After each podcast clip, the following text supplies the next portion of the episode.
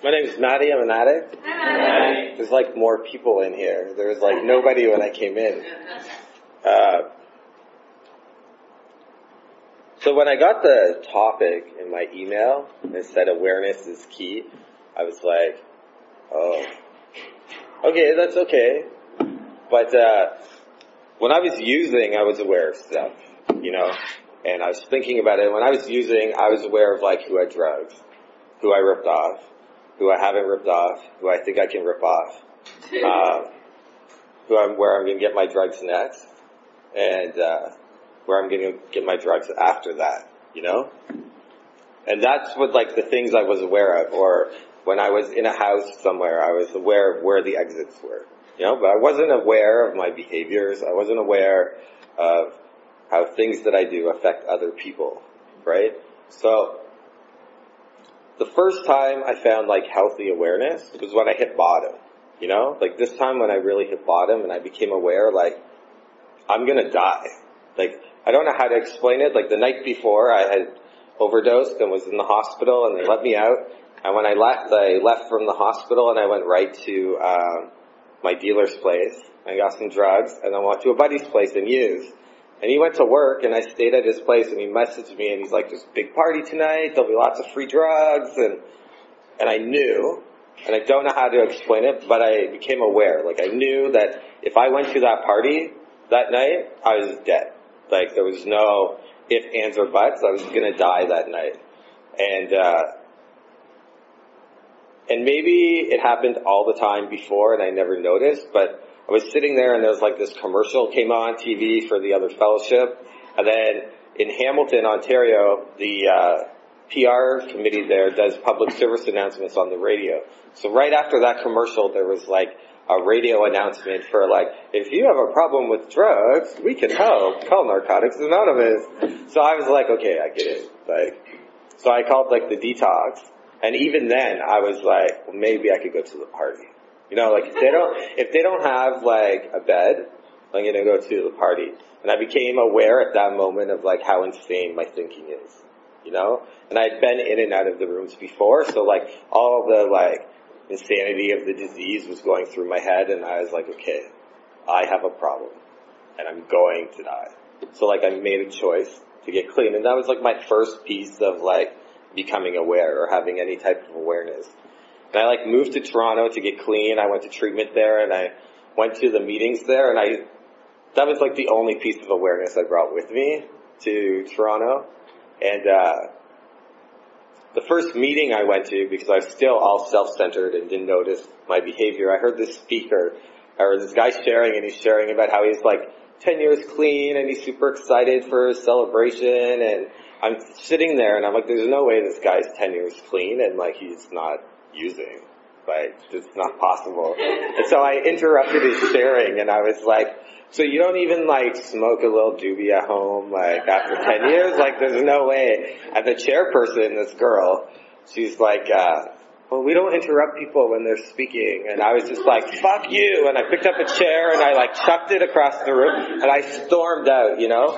And, uh, and uh, no one attacked me or like yelled at me. They all just, as I was like storming out in my hissy fit, were like, "Keep coming back." and I did keep coming back, but like that was my experience. But what I wasn't aware of, with like just after I had celebrated my first year, this girl said she almost didn't come back to a meeting because it was her first meeting, and some crazy guy threw a chair and told everyone off, right? And uh, at that moment, I was like, okay, I could have made her not find recovery. I could have created the excuse that she used to not come back, so I made the place unsafe. So like in recovery, I found there's many different types of, aware, of awareness. So like when I was doing step work, I became self-aware, right? Like I became aware that I was powerless. I became aware I have to turn it over. I became aware that I need to trust someone and get a sponsor. So when I got to step six and I became aware of other defects of character that I had, which kind of surprised me that I had any, uh, when I was becoming aware of them, it was mind blowing because I also suddenly became aware of everyone else that was acting out on whatever defect I was working on. You know? So if it was dishonesty, I saw dishonesty in like anyone that was being dishonest, I was like focused on it. I was hyper aware to it. And I learned that like, for a little while I was defocusing on doing my own step work and working on my own behaviors because I was so focused on what you were doing. that person's doing this over there. So I switched that awareness of that defect in someone else to looking at it in me. You know? And, uh, so I became aware that I too was a liar and a thief and uh, a manipulator.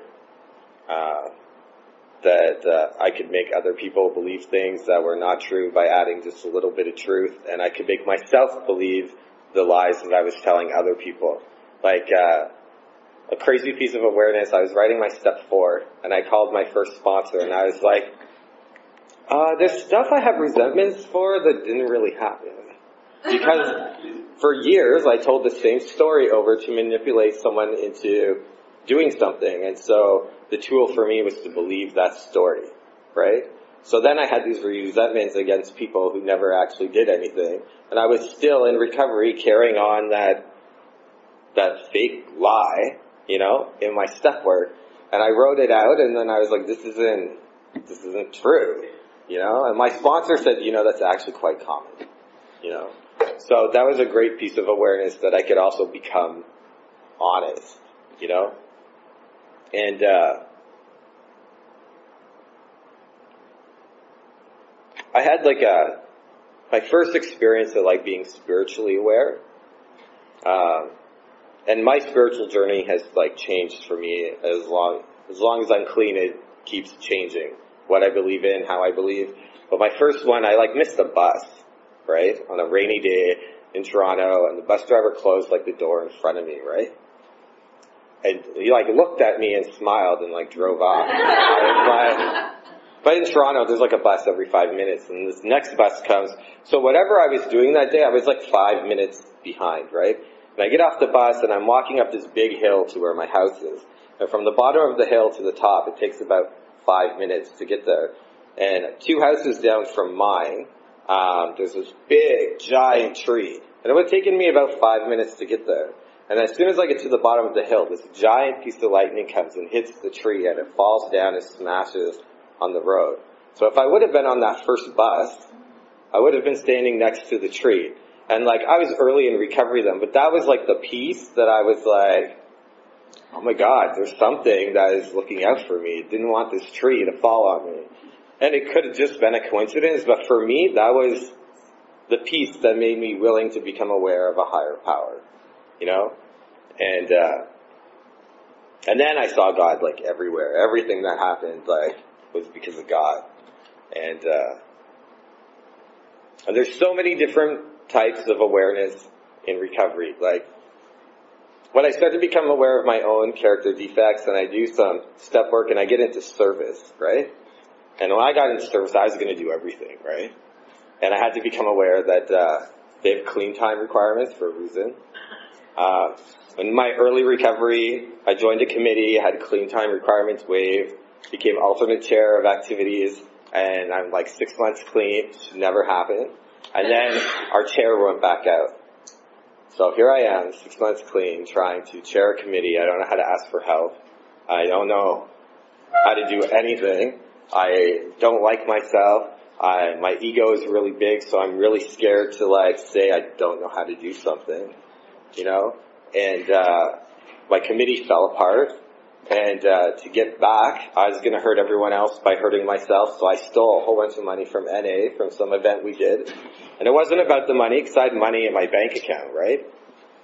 And then I became aware that when I know I'm doing something wrong, it doesn't feel good anymore. Like when I was using, I could do something wrong and it didn't faze me because I was getting high, right? So my goal was to get high, so if I did something wrong, it didn't bother me. In recovery, when I do something wrong and I'm aware that it's wrong, I need to change that or it doesn't sit right. It doesn't feel good. And I had like locked myself in a room when that happened and it looked like using. And I lived with someone with lots of clean time and I like brought the crock pot into my room and I bought I had like cigarette butts and I had all these water bottles and I was hiding in my room so I didn't have to see him because of the guilt and shame. And I was like peeing in these water bottles to hide from him. And I became aware that like, I don't need to get high for my life to look like using. You know? And it wasn't the drugs that made me live that way. It was my behaviors that was making me live that way. And so I got honest about it. I didn't have to. I could have just taken the money out of my account, put it back in the activities account, and no one would have known. But uh, talking to the guy I lived with and like reading some stuff in the basic text, I became aware that like that's not being spiritual. That's not being accountable. You know. So I went to area. Well, first I called the area chair, and this is the gift that I got. I called the area chair and I told him that I stole the money. And his first thing he said was, "Are you okay?" And I was like, yeah, I'm fine. He's like, did you use? I was like, no. He's like, I'm coming to meet you. And I was like, okay, so I go and meet him at Tim Hortons in Toronto, downtown, and I'm like, okay, so I'm ready to go to the police station. And he's like, well, I don't think we need to do that. He's like, are you willing to pay it back? I'm like, yeah, I have the money. He's like, okay. So what I'm concerned about is like, what brought you here? And like, are you gonna use? And I became aware that like, when they talk about in NA that our primary purpose is to carry the message, and the newcomer is the most important person in the room, and that we practice our spiritual principles in all our affairs, he practiced forgiveness and trust that I wasn't going to do it again. And he practiced compassion, and he told me that years ago in Toronto, someone stole money from a convention, a whole bunch, and he went out and he came back and he tried to pay it back. And he wasn't given that chance. Instead, he was like shunned by the members. And like nine months later, because he couldn't go to any meetings without being shunned, they were all at his funeral. Right? And he said he doesn't want to see that happen to me. And that was like an amazing, um, gift and experience I got. Because I got aware that like the program really does work. And that people really do practice the principles in our program. And like today, when I'm part of home groups or committees and someone steals money and people are like super angry, I'm like, listen, they're an addict, you know? That's what we do. Like, when I was using, I'd steal from my grandmother if I had a chance, you know? So like, we need to give people a chance to make amends and to change that behavior. And because they allowed me to like pay it back, and area owned a piece. They said, you made a decision to like take the money, but we let a newcomer take a position that has like a certain amount of clean time, and none of us said anything because we were more concerned about filling a spot than someone else's recovery. So like that relies on us. And so it was like a very amazing learning experience for me. And I became aware that like my behavior in the room really does affect NA as a whole. Because my first year I did everything wrong and I started sponsoring before I done step work and like uh I met this 18 year old gay guy who was super hot and uh, he asked me to be his sponsor and I thought it was a good idea. And, uh, so I sponsored him and then uh, things got like heated. He um, he professed his undying love to me and I was like, oh, I'm so great and wonderful. I can be your sponsor and your partner, but we can't tell anybody. So I was like, you can't hold my hand in public. You can't like at a meeting. You have to get if they, they break up in groups. You have to go in the other group. You have to sit on the other side. And we did this for a while until like the sneakiness and the dishonesty and the manipulation was just like fucking using to get what I wanted. You know. And once I became aware of that, I had to end that relationship. And he told me that I was a predator and that NA is filled with people just like me and he still chooses to refuse to come back to Narcotics Anonymous because of my behavior. And now he made a choice to go out, but I have a piece to play in that. I was someone's first experience at NA. It's the first person that reached out to him and I was his first sponsor. And I used him so I could get what I wanted. Right? And I learned from that. Today, like, I'm aware of that behavior. And like, if someone I find attractive asks me to be their sponsor, I say no. And if they ask why, I tell them, well, because I think you're really hot. And if they're like, oh, well, I'm straight, I'm like, well, that doesn't matter. It's not about you. Like, it's not about you. Like, the fact is when I share with a sponsee or I share with a sponsor, it's like barrier free and it's like deep and there's emotions and like, sometimes lines can get crossed, you know? And I don't ever want to do what I did the first time to someone again, you know?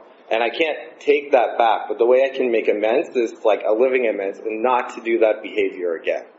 You know, so I like became aware. And like in Ottawa, people say like if I had superpowers, they'd be like guilt and shame because sometimes like in Ottawa we have bylaws. You can't smoke in certain areas, right? And a lot of our community centers hold half the meetings in the cities. So when see newcomers or old timers or whatever smoking where they're not supposed to, I just like play it all out. Like so you can't smoke here, and they're usually like, oh, I do what I want, da da da da. And I'm like, well, because if you smoke here, the people that are working will see that people from NA don't care about their policies and guidelines. So then they'll go back to their boss at their next business meeting and be like, oh, the people at NA do this. Let's not rent to them. So if one city of Ottawa location doesn't rent to us anymore, it means none of them will, which means like something like 20 to 30 meetings in the Ottawa area don't have anywhere to go anymore, which also means like something like three or four hundred addicts don't have a place to recover anymore, all because you want to smoke your cigarette where you want to smoke it. So like, that's on you. You know? And like, guilt and shame is not always a healthy tool, but like, I know it's a great motivator for me not to do stuff when I don't want to feel guilt and shame. And so, uh, I'll tell people that because my individual behavior really does affect NA as a whole. Like, if I'm wearing an NA shirt and I go and I rob a store and there's cameras there and it's on TV and people are like, oh, what's that shirt? And they like Google it or something, they're gonna be like, oh, all these people NA are fucking robbers. Like, this is what they are. Because I can be someone's first experience at Narcotics Anonymous. And I don't know that like the lady that I meet in an elevator who's never heard of us before, who sees me acting a certain way, has a son who's dying from addiction. And she learns about NA and she sees we're a bunch of fools that don't respect anyone. And then someone's like, oh, send your kid to NA. And she's like, no, I'm not going to do that. You know, I don't know. So when I have like an NA logo on or, an, or I'm at an NA event, I do to the best of my ability, because I'm still human, to act accordingly, you know, and to like leave somewhere cleaner than when I got there, you know, to act respectful. It's just like I was on the PR committee in Ottawa, and uh, I ran our or I chaired our like poster day stuff, and I had to like come up with a whole new policies and guidelines. And when we go places, we don't have cigarettes when we go into us to put up posters. You know, we don't swear. We're not telling sex jokes. Like we act like respectable because we don't want people to have a bad image of Narcotics Anonymous. And where are they going to get that image? From me. And I know that no member officially represents Narcotics Anonymous, but the reality is, is that people are going to associate my behavior with it. So I have to be aware of that when I'm doing stuff with NA. In service, I have to be aware of that. And one of the great things in service is that I became aware that I can do service without sitting at the head of the table. You know, I can just sit at the side of the table and be a member. I also learned that I can like go to area and not raise my hand. You know, I don't have to give my opinion. You know, it doesn't make me less of a member if I listen instead of speaking, right? And that was a crazy piece of awareness for me. And uh, when I first moved to Ottawa and I went to area, there was like a member there named Ross, and uh, I would say something, and he's like, "Oh, uh, my name's Ross, and uh, our uh, tradition this, step this, and concept this says that we can't do that," and I'd be like, "This son of a bitch." And I'd go home and I would open the literature so I could prove him wrong, and I would be like, "That guy's right." and like uh, today, I became aware that like people who came before me have knowledge that I need. You know? And before I thought like, well, I read the book once, so I fucking know everything, you know? These people don't know anything because they, they're like been clean for like 15 years. They, they're like detached, you know? They don't know what it's like to still just be in. But today I'm aware that like the people with clean time are my resource. The people who came before me and opened meetings that I can be there. Like, I need to have gratitude for these people today. I need to like shut up and listen when they're like telling me something. You know, just because I want to throw a certain event and they're like, oh, that doesn't work. Oh, you just don't like change. Wow. No, we threw that event and it doesn't work. You know? Or we tried that and this was the outcome. And I'm learning today that I need to be aware of where newcomers coming in doing service are at. So when I give them a suggestion like, oh, that doesn't work, and they're like, screw you, well, I did that when old timers said that to me, and I had to go out and I had to fail. You know?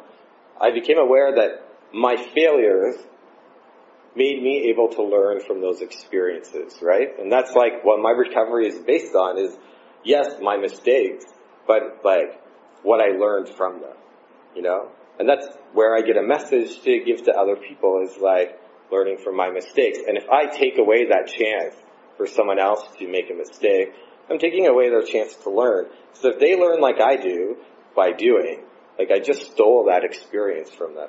It doesn't mean if I see someone's gonna fail and they're gonna get hurt that I don't say anything, but I still allow them to choose to listen to the suggestion or not. And that's what I'm really like, this year I'm really struggling with that. Because I like to like swoop in, you know?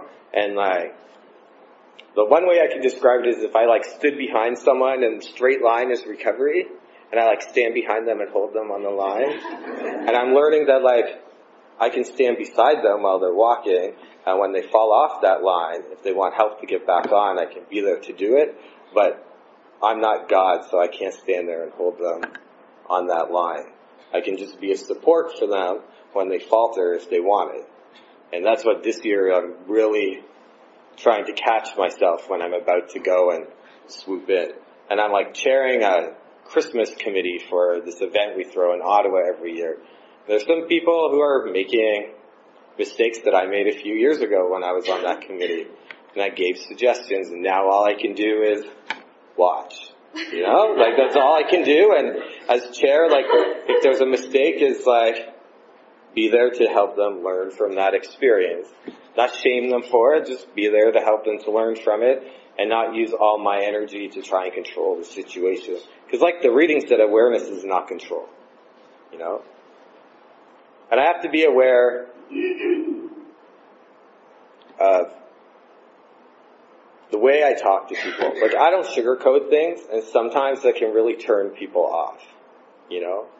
And, uh, I have to find, I'm aware today that I have to find the balance, right? Between being honest and like not being brutal. Cause like a member told me once, like honesty without compassion is brutality, right? So I'm trying to find that balance and I, I'm not there yet, but I'm getting there. You know, I'm a little less harsh than I used to be. And, uh, and I've become aware of boundaries. Best thing I ever became aware of is how to set a boundary and like stick to it.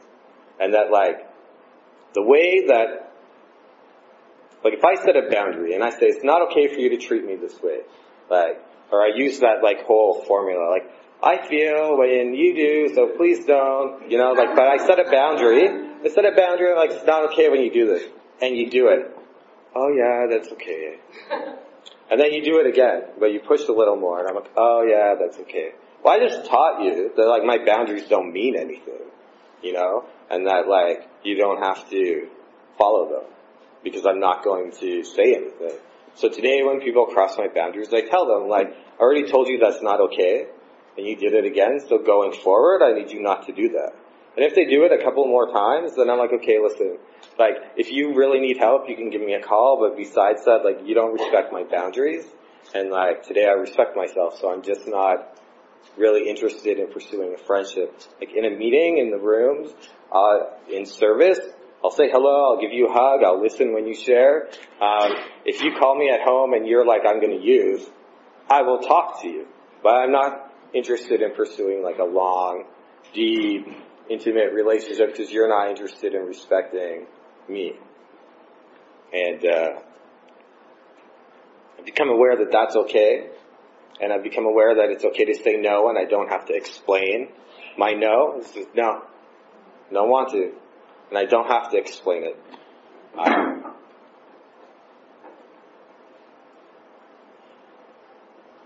it's so crazy that people keep coming in this room. it was so empty at first.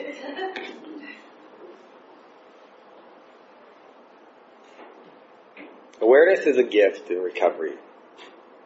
And I would have thought it was when I first got here, but I didn't understand what being aware can do for someone. And uh, I'm aware today that like why I hurt people when I hurt people. You know, it's because I hurt. And I'm not using my words to express that it's not okay to treat me that way. So I act like a child does and I hurt them or someone that has nothing to do with what I'm hurting about. I hurt them. You know? Um, so I'm aware of a higher power and like my spiritual journey like had taken me from believing that God hates me, no matter how good I am, I'm going to hell anyways because I'm gay, to like creating my own higher power. His name was Bob.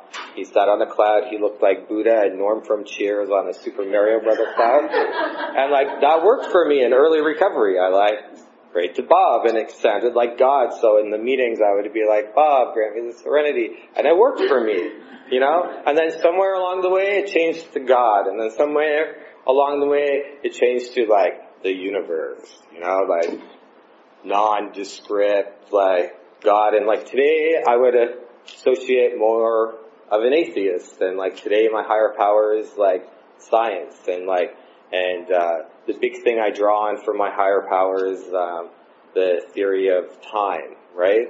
And like, I have no control over time. Like, I make a decision, and that happened. Can't go back to change it, and I can't go in the future to find out what's to happen. And like that's where I'm at now on my spiritual journey and who knows like I'm aware that it's constantly changing and I'm constantly open-minded and in like five years I could be like a Buddhist monk somewhere, right?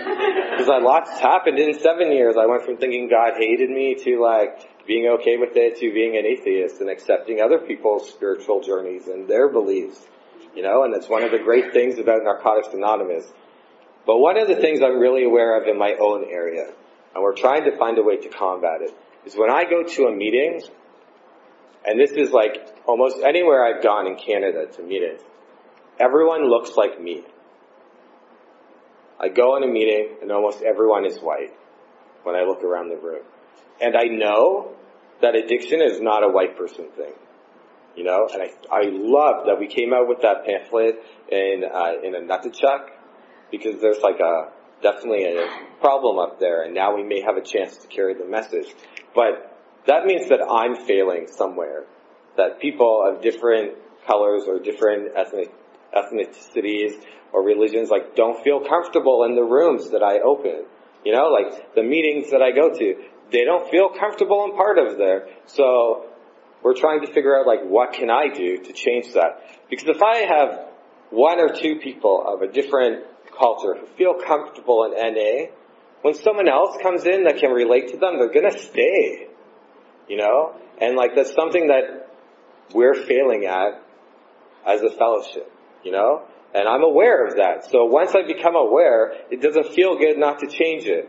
So we're trying to attempt, we're going to be opening a new meeting in Ottawa and we're ordering all this literature in different languages because we have, it's a high immigration area and many different cultures. So the community center has given us a list of like their main cultures there. So we're going to make our posters and have pamphlets in different literature. Although we may not speak the language and it'll say the meeting is in English, we can use their language to let them know that it's there and have literature that they can take home with them at no cost to them that they can read and understand.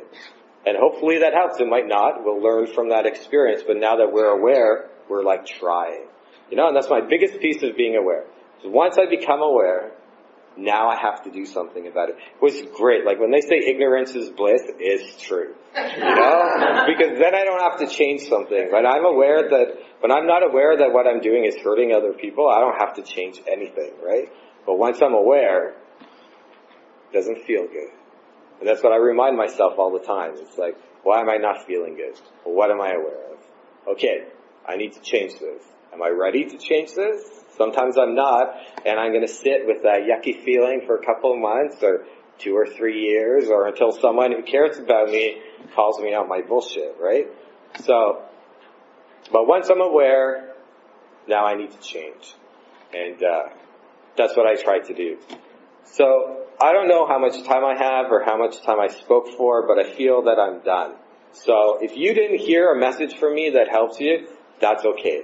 Like, keep going to other speakers and other meetings and someone will say something that will resonate for you. Someone will say something that you're able to relate to and like, and take it home. And if you didn't get anything and you feel crappy after I shared, because it can happen, I've been to meetings where I feel worse after, just talk to someone else before you like leave the convention today. And uh, thanks for giving me the honor to share.